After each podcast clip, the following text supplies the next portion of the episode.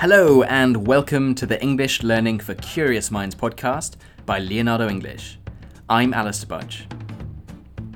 It's a new year and a new decade, which is exciting news, good news, but unfortunately, I have some bad news for you. It's that no doubt today and this week and this year's newspapers will be filled with all sorts of bad news floods, famines, murders, terrible things, just generally stuff going wrong. Today, though, we're going to talk about why that might be. Talk about what this constant influx of negative news is doing to us. And imagine a world where the news wasn't always quite so negative. I normally start these podcasts with a reminder about how you can get the transcript and key vocabulary for the podcast on the website, but I'm not going to do that today, or at least not in any more length than I've just done. What I will say though is that I want your feedback. I want to know what you like about the podcast, what you don't like, and what we could be doing better. And as a little reward for this feedback, I will personally correct every single one that I receive and send it right back to you. So you can think of this as a free bit of English writing practice from a teacher and native speaker. So what you need to do is email hi, hi, at leonardoenglish.com with your feedback. Just put feedback in the subject line. I'll then correct it and send it straight back to you. Okay, then, today let's talk about the news. Not a particular item of news, but the news in general. Specifically, why is the news always so negative? Whether you're tuning in to the news on TV, sitting on a bench, reading a newspaper, or reading news on your phone, or even listening to a podcast, a lot of the news is negative. In fact, it's almost always negative. So, famines, explosions, murder, genocide, if you took the news to be a representation of what goes on in the world today, well, it would be quite a bleak picture. Of course, journalists would argue that the entire point of the news is to be newsworthy, right? To be worthy of the news, worthy of being talked about. And it's for exactly this reason that they'd say that the reason the news is negative is because it's not that frequent, and that's why it's worth being talked about. They'd say that actually these terrible acts aren't so commonplace, and that's why they make up the news. While, of course, there is an element of truth to this, what I want to do is look at some of the other reasons why our news might be so negative, and take a look at how this affects us as human beings. Let's start by asking ourselves what is the role of journalism, and who decides what is news?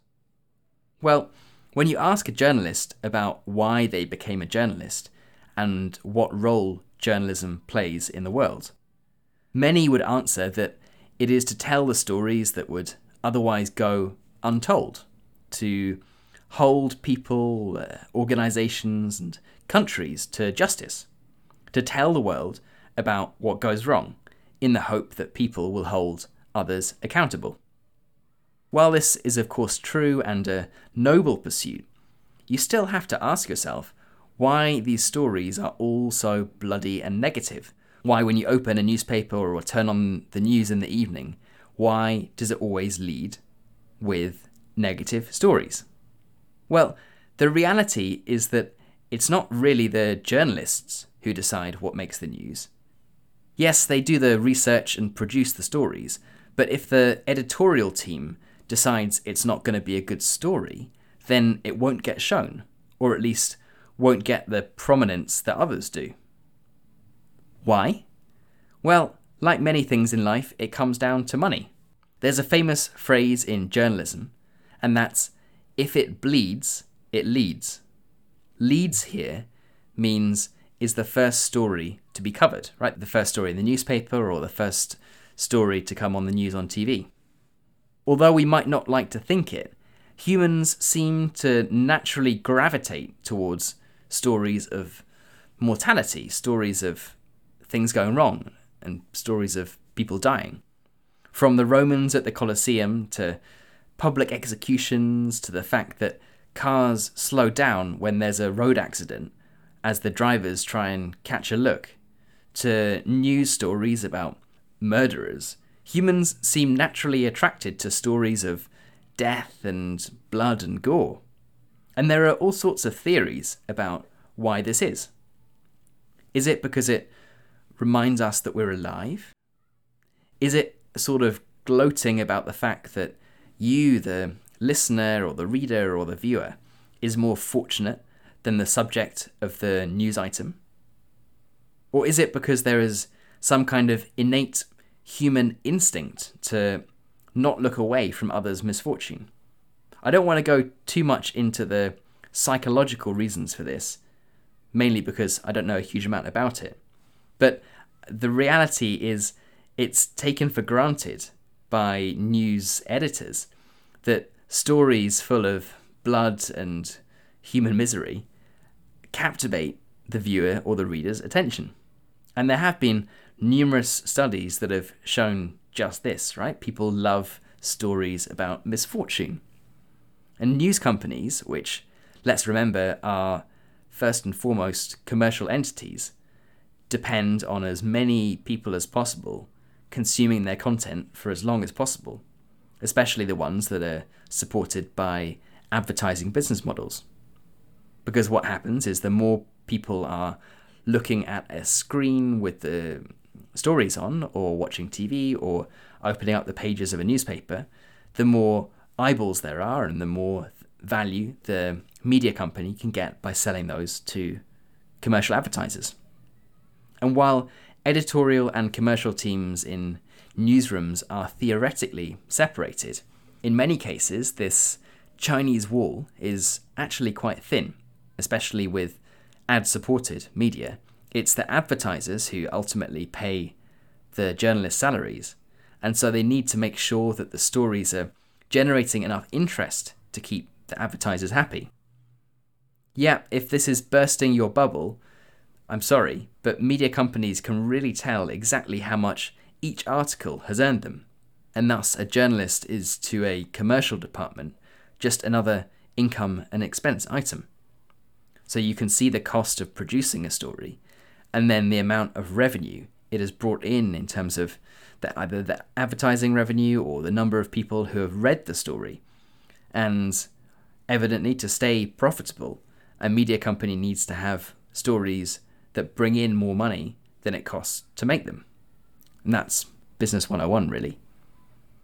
And so, if as humans we are naturally gravitating towards stories of blood and misfortune, and the news is very skewed towards the negative, because that's what sells, how does this actually affect us as human beings? Unfortunately, like the subject of this podcast, it's not very good news. There's a lot of evidence to suggest that there are some pretty negative mental health effects associated with consuming large amounts of news.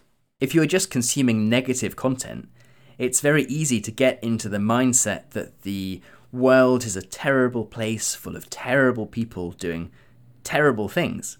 Indeed, when you're only exposed to negative stories, it's increasingly hard to imagine positive things. Studies show that people develop a sense of anxiety and a feeling of helplessness. And if you're bombarded with negative stories and you're just one person out of, you know, 7 billion in the world today, it's completely natural to feel a sense of helplessness. I guess perhaps this might be something that you can empathize with. So, on a personal level, it's disturbing. But on a wider level, the constant bombardment of negative news can also lead to people having a skewed perception of what truth is. So, when people are asked about the perceived risk of something happening, something that is frequently mentioned in the news is almost always considered to be more likely than it is. So, for example, despite the fact that crime in the UK had actually been falling since 1995, a recent survey showed that 60% of people in England and Wales think it's been rising. So, what's the cause of that? Mainly constant news stories about crime. Understandably, if you're bombarded with news about a particular thing, you're more likely to think that it's happening frequently. This, I imagine, is all quite familiar to you. And as humans, we are really bad at actually understanding risk. If we hear a story of something happening, we automatically think it might happen to us, even if the risks statistically are minuscule. But even worse than this, after someone is told the truth, humans are very bad at recalibrating their original idea. One very interesting thing that is actually quite scary is that even after we are told the truth, right? Even after we have statistics that are believable and true shown to us, we are very bad at recalibrating ourselves, and we're not very good at forgetting that original point of reference. So, if you have a point of reference about something, that is your reference point, and people really struggle to move too far away from their original idea. So, this is something called judgmental anchoring. A fascinating example of this was something called the Gandhi thought experiment. Back in 1997, a group of behavioral psychologists took a group of participants and they split them into two groups. One group was asked whether Gandhi was older than 140 when he died, and the other group was asked whether he was younger than 9. Right, so two groups. One asked whether Gandhi was older than 140, the other asked if he was younger than 9. Of course, both of these options are pretty implausible. Even if you don't know much about the life of Gandhi, you probably know his name and you assume that he must have done enough with his life to have died when he was older than 9. And you probably also think, well, nobody lives to 140, so he must have been younger than that. But each group only had this one point of reference in their head about the age when Gandhi died. They were then asked to state how old they thought he was when he died. The group that had been given the over 140 anchor gave an average of 67, whereas the group that had been given the less than 9 option gave an average of 50. So, despite the implausibility of the original question, people are anchored, they're glued to the first piece of information that they are made aware of. And that just anchors everything in their mind. So, bringing this back to the negativity of the news, if people are constantly bombarded with negative pieces of information, then this is their anchor. And no matter how much positive information they see, even if it's contradictory to the first piece, it's difficult to unwed, difficult to move yourself away from the first piece of information that you received. It's mad, right? So, again, bringing it back to the news, it means that even if we know that all these tragic events aren't really likely to happen to us, the fact that we've heard about them means they're still in the back of our minds. We're still thinking about them and we can't ignore them as a reference point. But what if the world wasn't like this? What if news wasn't always so negative? Should it really be that as humans we only like to hear negative stories of industrial accidents, famines, bushfires, and we just accept that we all feel helpless in the face of the world's problems? And we feel that the role of news is just to frighten us and make us overestimate the probability of terrible things happening. Well, I recently finished a book called You Are What You Read by a lady called Jodie Jackson, and she certainly thinks it doesn't need to be like this. She has been arguing for a solutions based approach to journalism, which means a approach where the news doesn't just talk about the terrible things that have happened in the world, but that highlights the positive things that have happened. And no, she's not advocating for a world where the news reports that no planes have crashed, or actually you don't have to be worried about being eaten by a shark. Of course, this wouldn't really be interesting. Solutions based journalism highlights stories of things that people have done in the world that inspire people.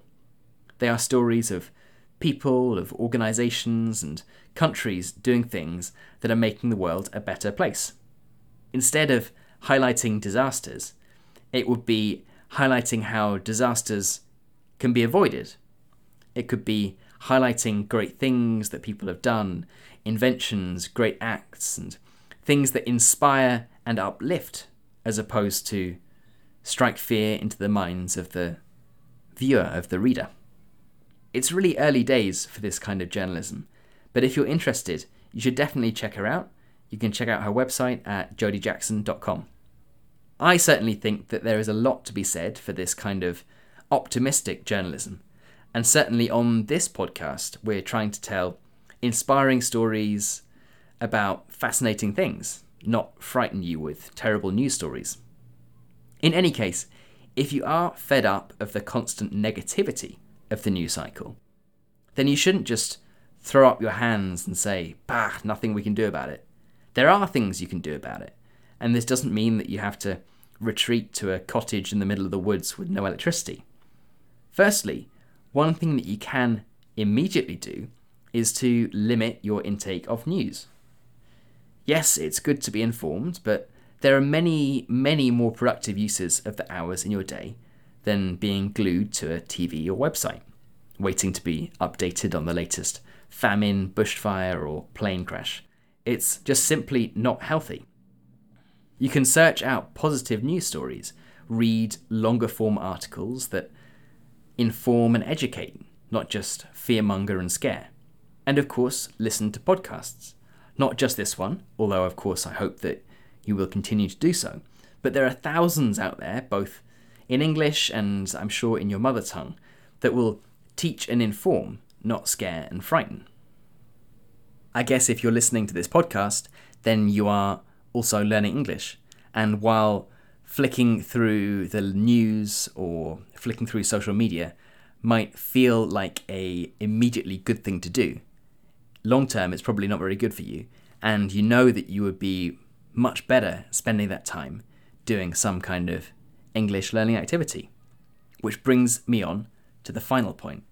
So, just read and listen to fiction. The human brain is the most amazing tool, and whether you're trying to read in English or in your own language, fiction really is nutrition for the imagination. So, picking up a fiction book and reading that for 30 minutes before you go to sleep will definitely leave you feeling more energized and less anxious than, you know, scrolling through the latest headlines or flicking through whatever your favorite social media app might be. So just try it, right? Try it for a week. Stop reading the news. Cut yourself off. I'm sure that your fears of being out of the loop won't really be true, and they will certainly be outweighed by feelings of freshness and positivity, and hopefully also improved English. What a fantastic way to start the year. Okay, then, as always, thank you very much for listening to the show. I hope it has not been too negative, and I think there is some good news at the end. As I said at the start of the podcast, I would love to know what you think of the show. You can send in your feedback to hi at leonardoenglish.com with feedback in the subject line. I will correct it and send it straight back to you. I can't wait to hear what you have to say. You've been listening to the English Learning for Curious Minds podcast by Leonardo English. I'm Alastair Budge, and I'll catch you in the next episode.